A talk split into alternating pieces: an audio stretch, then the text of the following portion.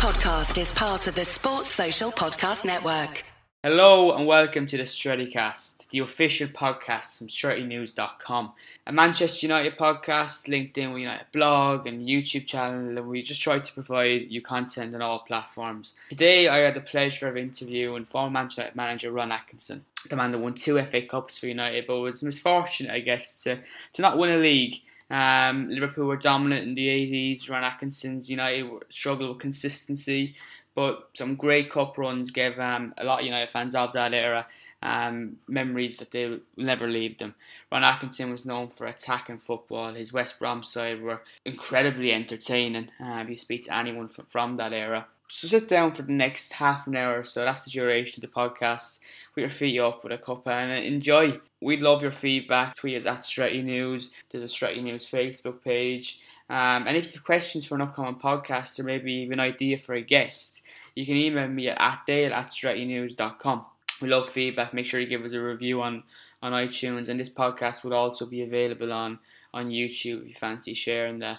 Um, so yeah, enjoy the next half an hour and hopefully the feedback is positive. I'd also like to thank Ron for giving me the time, and also you can purchase his book, The Manager, which there will be links for that in the description and on the blog. More than that, still Giggs goes. He's through. He scored. Ryan Giggs. Is that the goal that's won it for Manchester United? To the left, right footed. It's a clear header, and it's lifted into the net. Solskjaer has won the European Cup for Manchester United.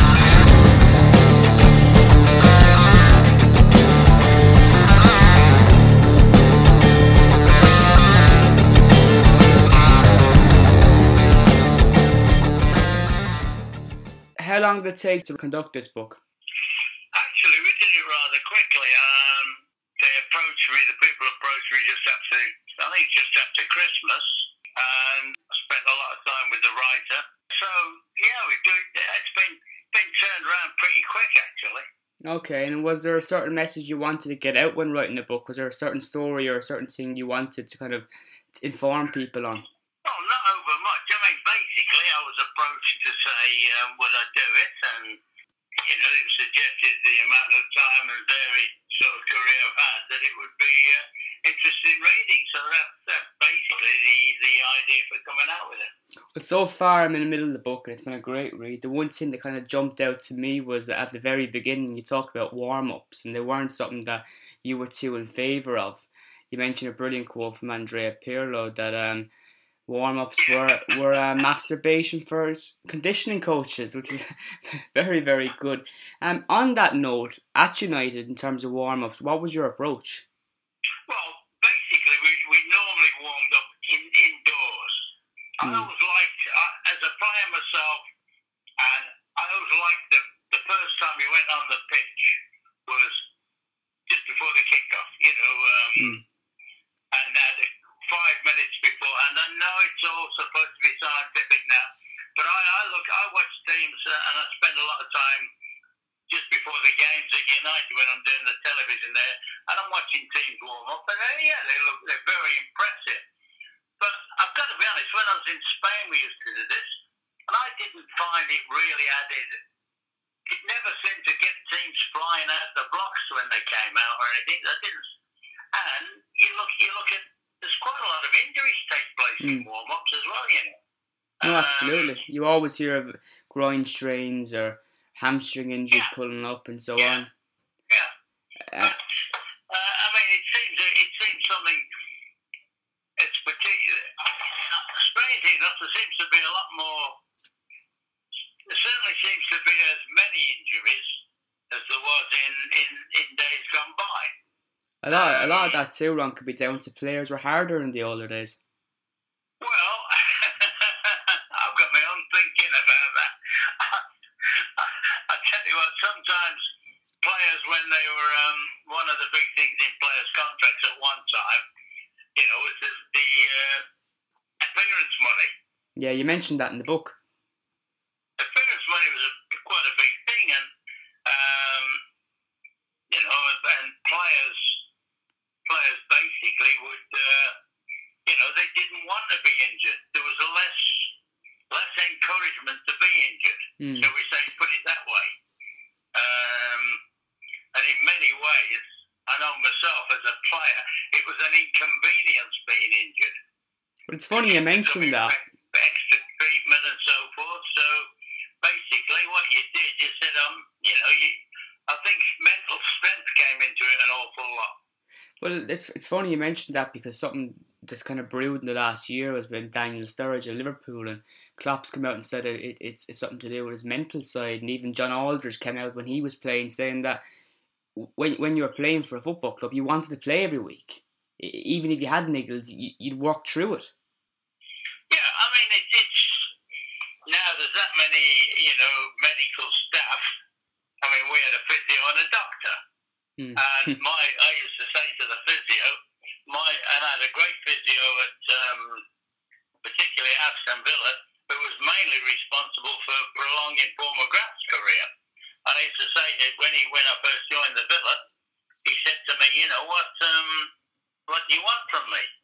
I said, well, my idea of a perfect physio is somebody that wears a brown cow gown, leans on the uh, medical door with a cigarette on and doesn't let anybody in. You know, I mean, sometimes um, you get the impression sometimes that the medical staff don't feel happy unless they've got a room full of uh, people. Yeah. It's, it's it's gone very scientific now. You look at labs at AC Milan and how they can try and monitor players from getting injured next month and stuff, but it, it doesn't it doesn't stop players getting injured. well, you know, obviously somebody's given a lot of thought into it, but once I always think once you put things in people in players' minds, um, then they tend to think that way. Mm. You know, sometimes you say, "Well, you're all right. It's only pain." Just tell them it's only pain. Yeah. You know, and then, um, mind you, there were certain people, certain players that you have. If they ever went down, you you knew you knew there was a problem. Yeah.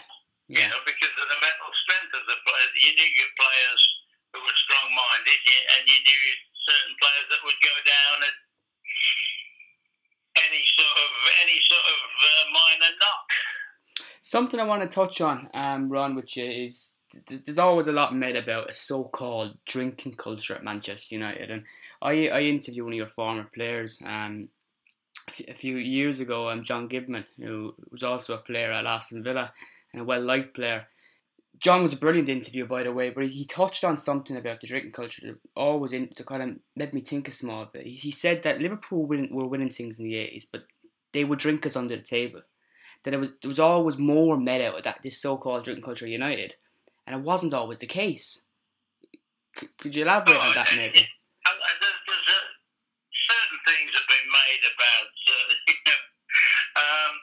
I mean, I once went on tour with that, that Liverpool team, who were one of the one of the it could almost be called they're in the top three of the great club sides of all time.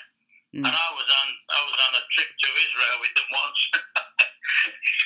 I couldn't believe the the amount of stuff they could put away, but they could train it out of themselves. It was and in that in those day and age as well, you know, players players weren't out players weren't out. Players weren't out morning, noon, and night, and they weren't out night before games and things like that. You know, it was all right. They might have a social evening once a week or something like that. Which uh, you know, sometimes sometimes there's an awful lot made over. Uh, a lot of it's nonsense in my book, anyway. Do you think these social nights maybe benefit in terms of team bonding and, and bringing new players into a squad and getting people familiar with one another? No, they can, yeah, give at the right time, they're not four nights a week or something like that. Um, boys go out and, you know, they, they let off steam, but I mean, I used to say to whoever was, and nearly always the, the skipper would let me know when it was happening. I'd go, look, providing you don't cause trouble mm. and you don't get you don't annoy people. Which is pretty fair because I always kind of had a feeling, um, there was this kind of story. You know, why I wanted to talk to you about it because a lot of people kind of have a, a kind of a view on, on you as manager because of what other people have said um, in the past about maybe you had the influence, but I never thought that was the case. And speaking to John Gidman, that it was just something that people made a mountain out of a molehill, um, and it's it's why I want. Oh, massive. It was, you know, it was, I never saw it as a problem whatsoever. If it had been, we'd have, we'd have clamped down on it pretty quickly. Hmm. And obviously, going going on to win two FA Cups at United, um, you didn't do too poorly, you know. No, well, don't forget when I went to United as well. I mean, I'd left the West Brom team. I left was a better team than the United team I took over. A terrific I attacking mean, side. we finished. You know, we were qualifying for Europe at a time when United weren't, and so that's when I went there. People, people have only seen United since the advent of the Sky and Premier.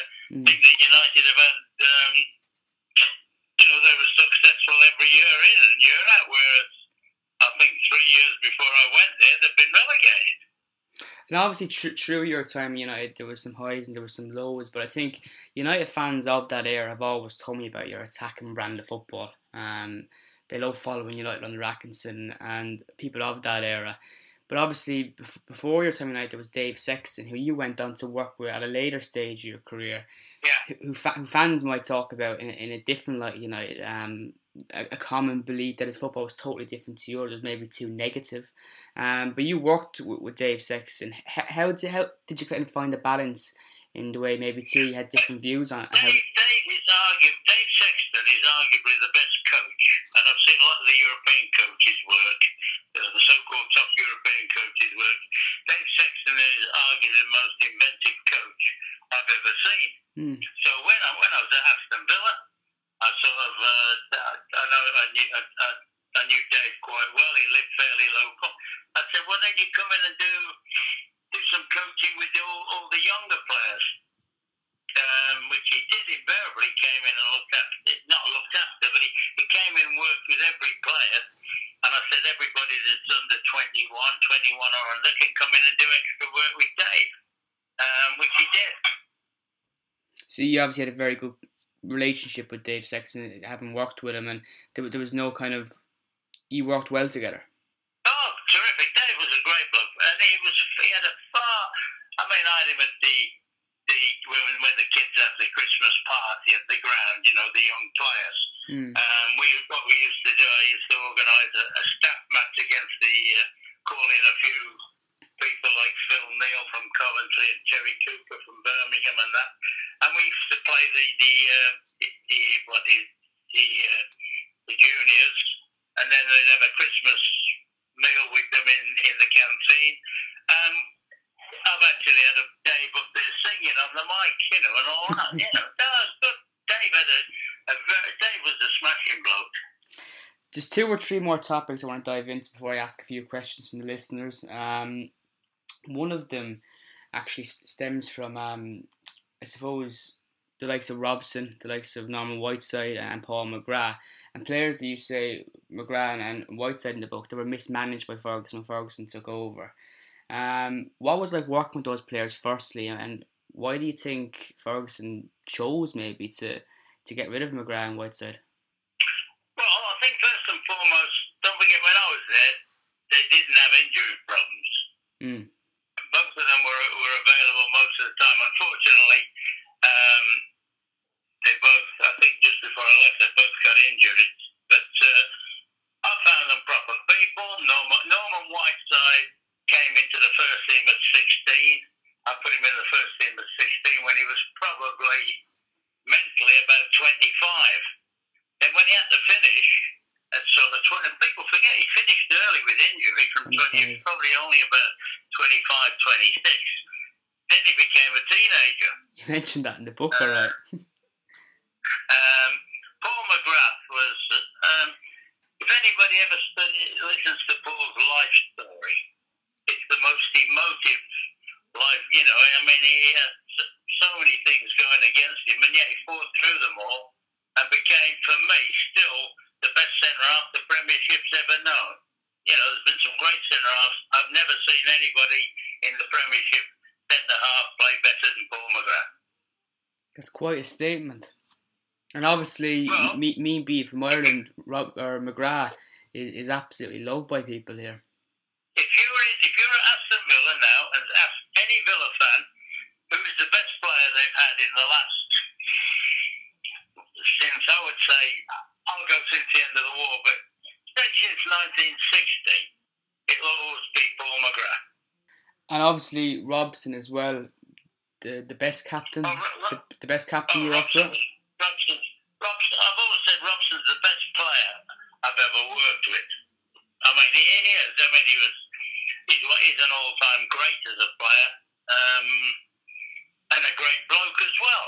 You know, you, those three. The funny thing about the three players that allegedly got mentions was the commitment level was fantastic when they played. Fantastic. Something um, that obviously reports suggested back in 1984 that Robson was, was close or considering a move to Italy. Was there any anything to that?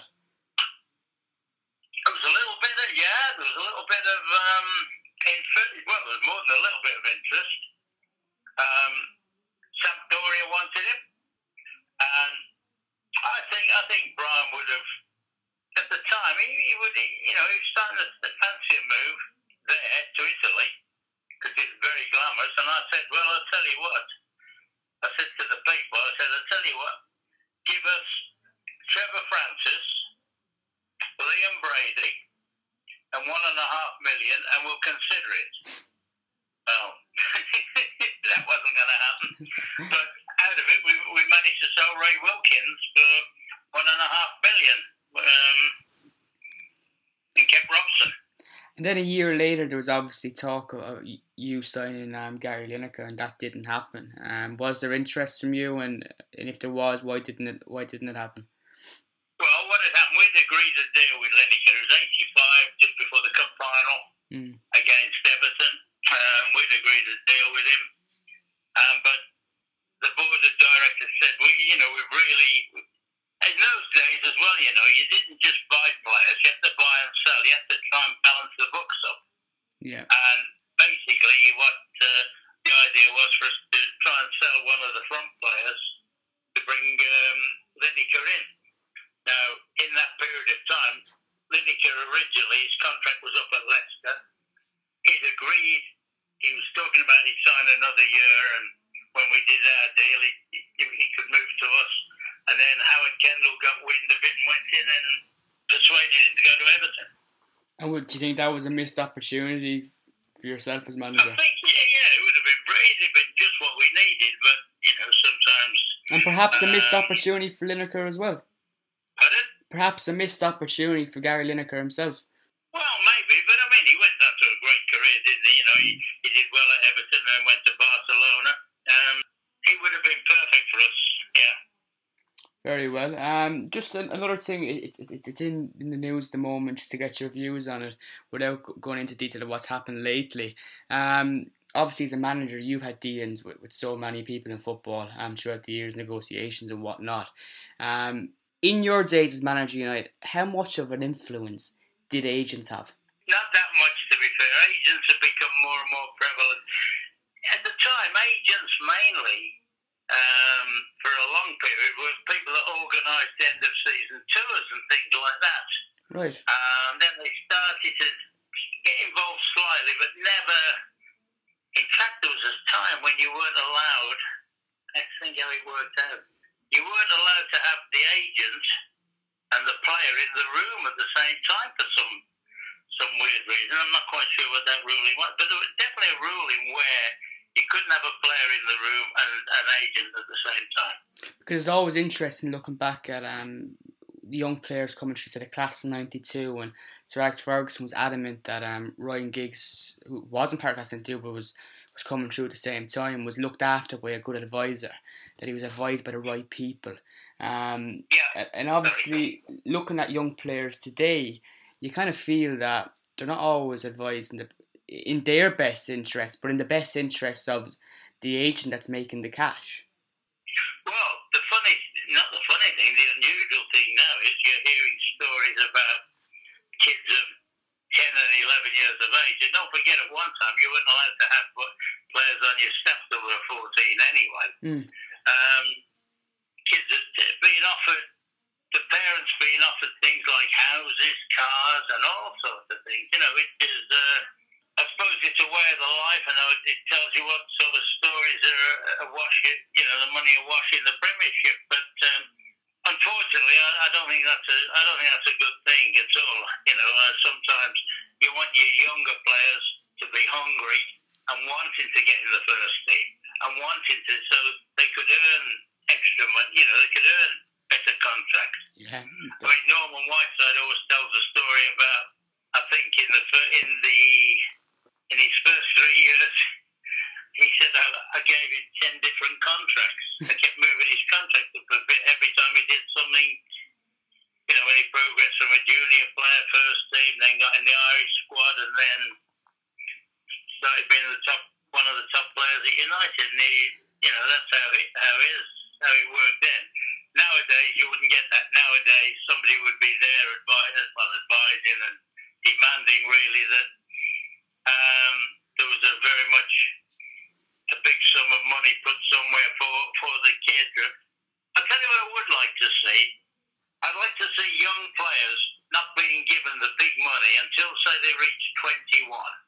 But A certain earning- cap. the money they earn could be put to one side into a pension fund or something like that. You know, um, the money they, if Hmm. they were in the first team at 17, instead of giving them that the extra big money that they were earned, put it into some sort of a pension fund or something that they could collect or a loyalty bonus when they were 21 or something like that.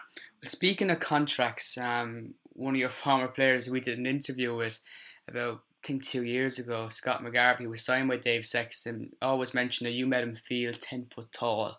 Uh, he remembers getting his first contract, and I think he got a car with it. And he spoke very positively about you. Um, he mentioned that he didn't play much under Dave Sexton that that signed him for United. Just before we wrap things up, I have a few questions from from listeners that were keen to to get your view on things. Um, the first one is from Top Blood on Twitter. Who in today's market would you break the transfer record for Ala Robbo? Obviously, this is coming on the back of Paul Pogba costing so much money for United. Yeah, yeah, yeah, yeah, yeah. I'm trying to think. Uh, could we leave that one to the end? I'll have a little look at that. You can ha- you can have a look, and what, what what we'll do as well is you cannot mention Lionel Messi or Cristiano Ronaldo. Um, no, no, no. I understand. I understand. that. that's that's too Oh, uh, easy. Yeah, yeah, yeah. If if it were, if it was movable, he might not be movable now, I think somebody like a United, City, um, Arsenal, for argument's sake, people. like- If you could get Suarez, I think if, if somebody could get Suarez, one of the big teams, they'd win the league. I remember saying that two years ago. I said whoever gets um, Persie will win the league. It happened. City and United went for him at the same time. And when he went to United, I said United will win the league now. So it, it, it's going to be a recognised goal scorer, somebody of that ilk. And if you can't, if I can't have Suarez, if I can't have Ronaldo or Messi, uh, Suarez, Suarez, or Suarez. If it has to be, if you're buying somebody out of England, um, it would be Aguero, I'd guess. Yeah, not a bad shout. Um, and actually, on the Yeah, yeah. On on the fold of transfers, um, Dennis Healy wants to know what would Paul McGrath be worth in today's market. Think, well, Very good question. Paul I McGrath I was a can't put a can't put a value on Mackett because you know, like I said, um, it's the best. It's still for me the best centre half that's ever played in the Premiership. So you know, whatever whatever the going rate is for the best centre half, he would be it. well, John Stone just called cost Man City fif- fifty million, and he wasn't even starting for England, England at the Euros. You know, so Well, you're right. You're right. I mean, the, the, the problem with people like Man City, people know how much money they've got. They know what they'll go to. All, all Man City, and to, and to an extent, Man United are, is get the player. You know, if that's the player they've identified, get him. Um, so it's hard to say what um, Paul McGrath would be worth if he was Paul at his best. Um, um, um, say in his mid twenties, he's fifty grand, he'd, so he'd, be, he'd obviously be above that. Another question from MUFC JR. Um, what did you say to get the best out of the lads in '84 against Barcelona? Uh, what, what happened? We, we got beat two nothing in the Nou Camp, and Mm. we didn't deserve, we didn't play well in the Nou Camp, but they didn't. I was surprised that you know that really it should have been a no score draw. So when I, and I've seen Barcelona play a few times, I said to the lads, these, although they got Maradona and Schuster and a few more Spanish international, I said these ain't, these aren't as good. These aren't as good as Liverpool, for instance. The Liverpool team of then. Hmm. So, and then I always remember Martin Edwards saying on the day of the match, the atmosphere tonight will be unbelievable. And everybody that was at that game confirms that. They said it's the most incredible atmosphere they've at Old Trafford. Um, and just just before we do wrap it up, three more questions, three of the best questions I can find from a long list. You heard that your job at United was being taken over by Ferguson. How did you feel that day? Well, I, di- I didn't hear that day that he was coming, but I guess because you know, um, Ali, there, there- there's only there was only been two or three contenders in prison, and obviously he done well at Aberdeen and whatever. So um, you know, and I, funny enough, he Alex had always been probably the best contact I had in Scotland anyway. So if you're going to lose the job, you know, didn't then lose it to somebody that you know is good. And has that is is there is there a, a relationship down the years or never no, really no, built? with Alex? Yeah, you've had your ups and downs and things like that. We've been competitive. We've Mm. had arguments over certain things, which you do in the game, but it's always been resolved. And Yeah. he would always, he would always be in my office before and after a match for a drink, wherever, like you know. Yeah, of course, I suppose, and you can't distri- dis- distribute the what a fantastic manager he was. But there was there was often feuds down the line with other people. But I suppose when you, when you're at that height of the game, you can't keep everyone happy. Um, No, no, no. Um, as you know, as Manchester United manager, you're always under criticism somehow or other. yeah, yeah. Well, the day I walked, I'd only been there two weeks or something, and said people were saying to me, "Ron, we've not won the league for 15 years. I said I've been here two weeks." All your fault after two weeks. Um, Yeah. I, I suppose another person wants to ask. Um, Wayne Robinson says, "Where did it all go wrong?" He said, "We all love the attacking brand of football, but something went wrong at the end. Um, did you lose the players?" Well, yeah, I lost the players. But I lost five of them back from the World Cup in '86. we sent seven players out to that tournament in Mexico, and five of them came back needing operations. So, for the start of that season, we were playing without some of the best players, some of our very best players, like Strachan, Robson was out, um, McGrath himself was out, Whiteside was out, and don't forget, in those days, we didn't carry 25, 25 players as a Mm. squad. We probably had about 14 players, and then you put reserve kids in. I suppose then o- o- on the basic squad, the last question from Roger O'Neill: Which player would you have loved to sign for most in your years at United, but didn't get a chance to? Which I suppose which player as well? He kind of goes on and kind of says, um, would this player have kind of, well, kind of cut the gap between yourself and that great Liverpool side? I think I thi- I think the Lineker one would have been the one. Yeah, Lineker stands out as a, like a sore thumb. So yeah. It stands out. I mean, if you look, the major difference between us and Liverpool, the major difference I thought was Ian Rush. hmm. I mean, he was, and yet he never scored against us. you know, we had this fantastic record against Liverpool, but he never scored against us, Ian Rush.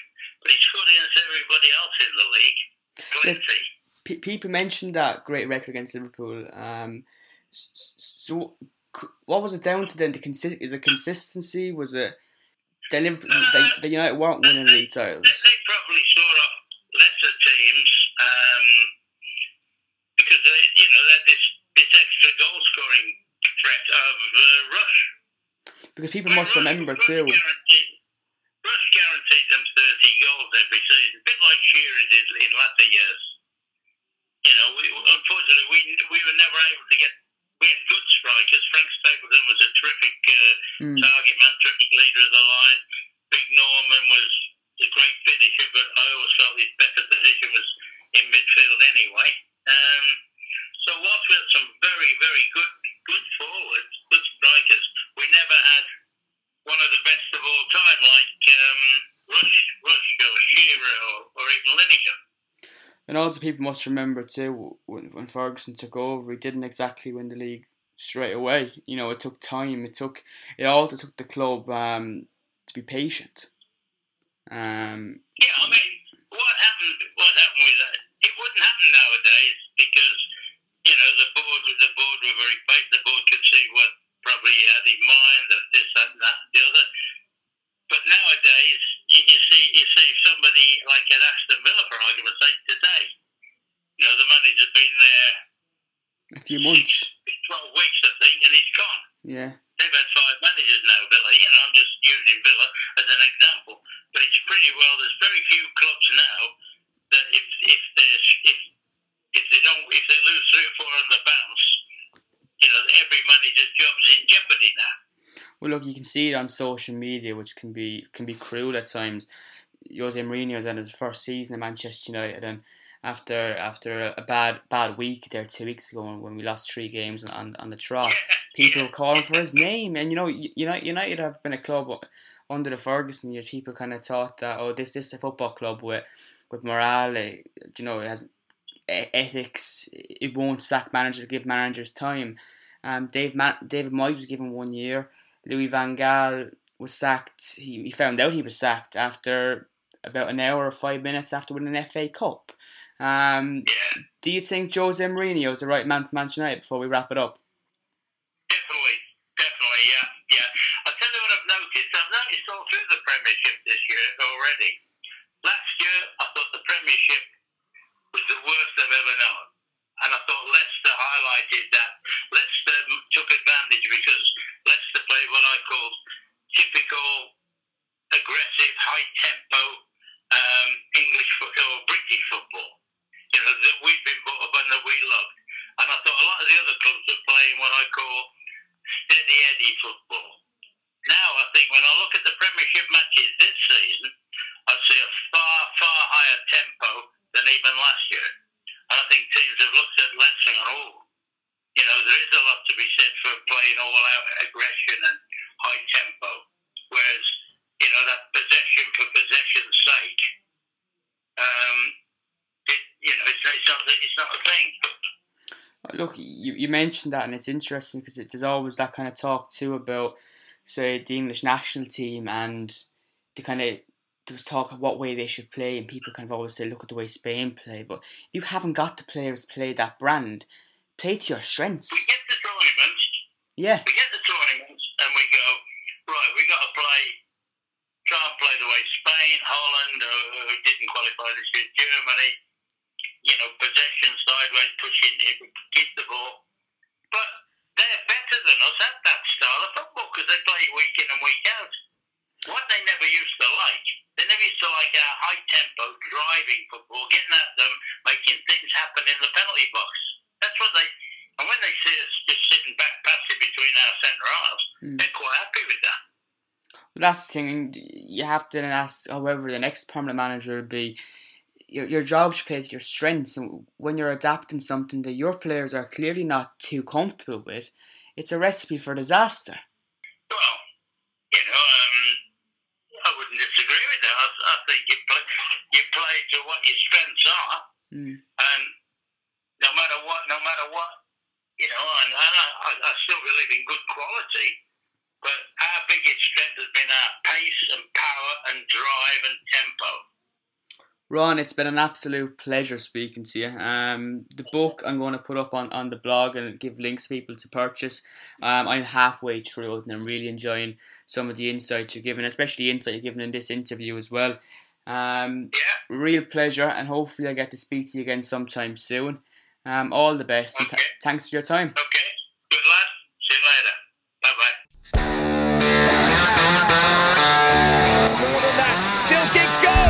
Through. He's scored. Ryan Giggs.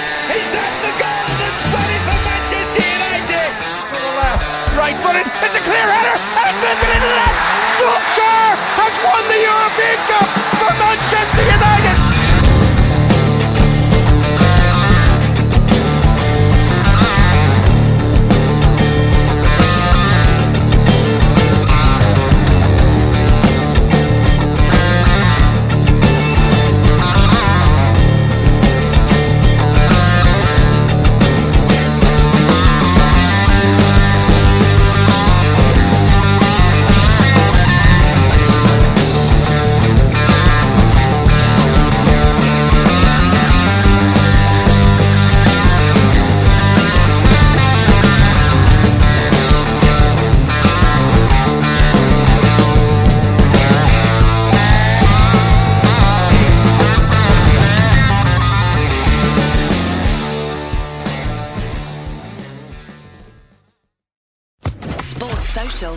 Network.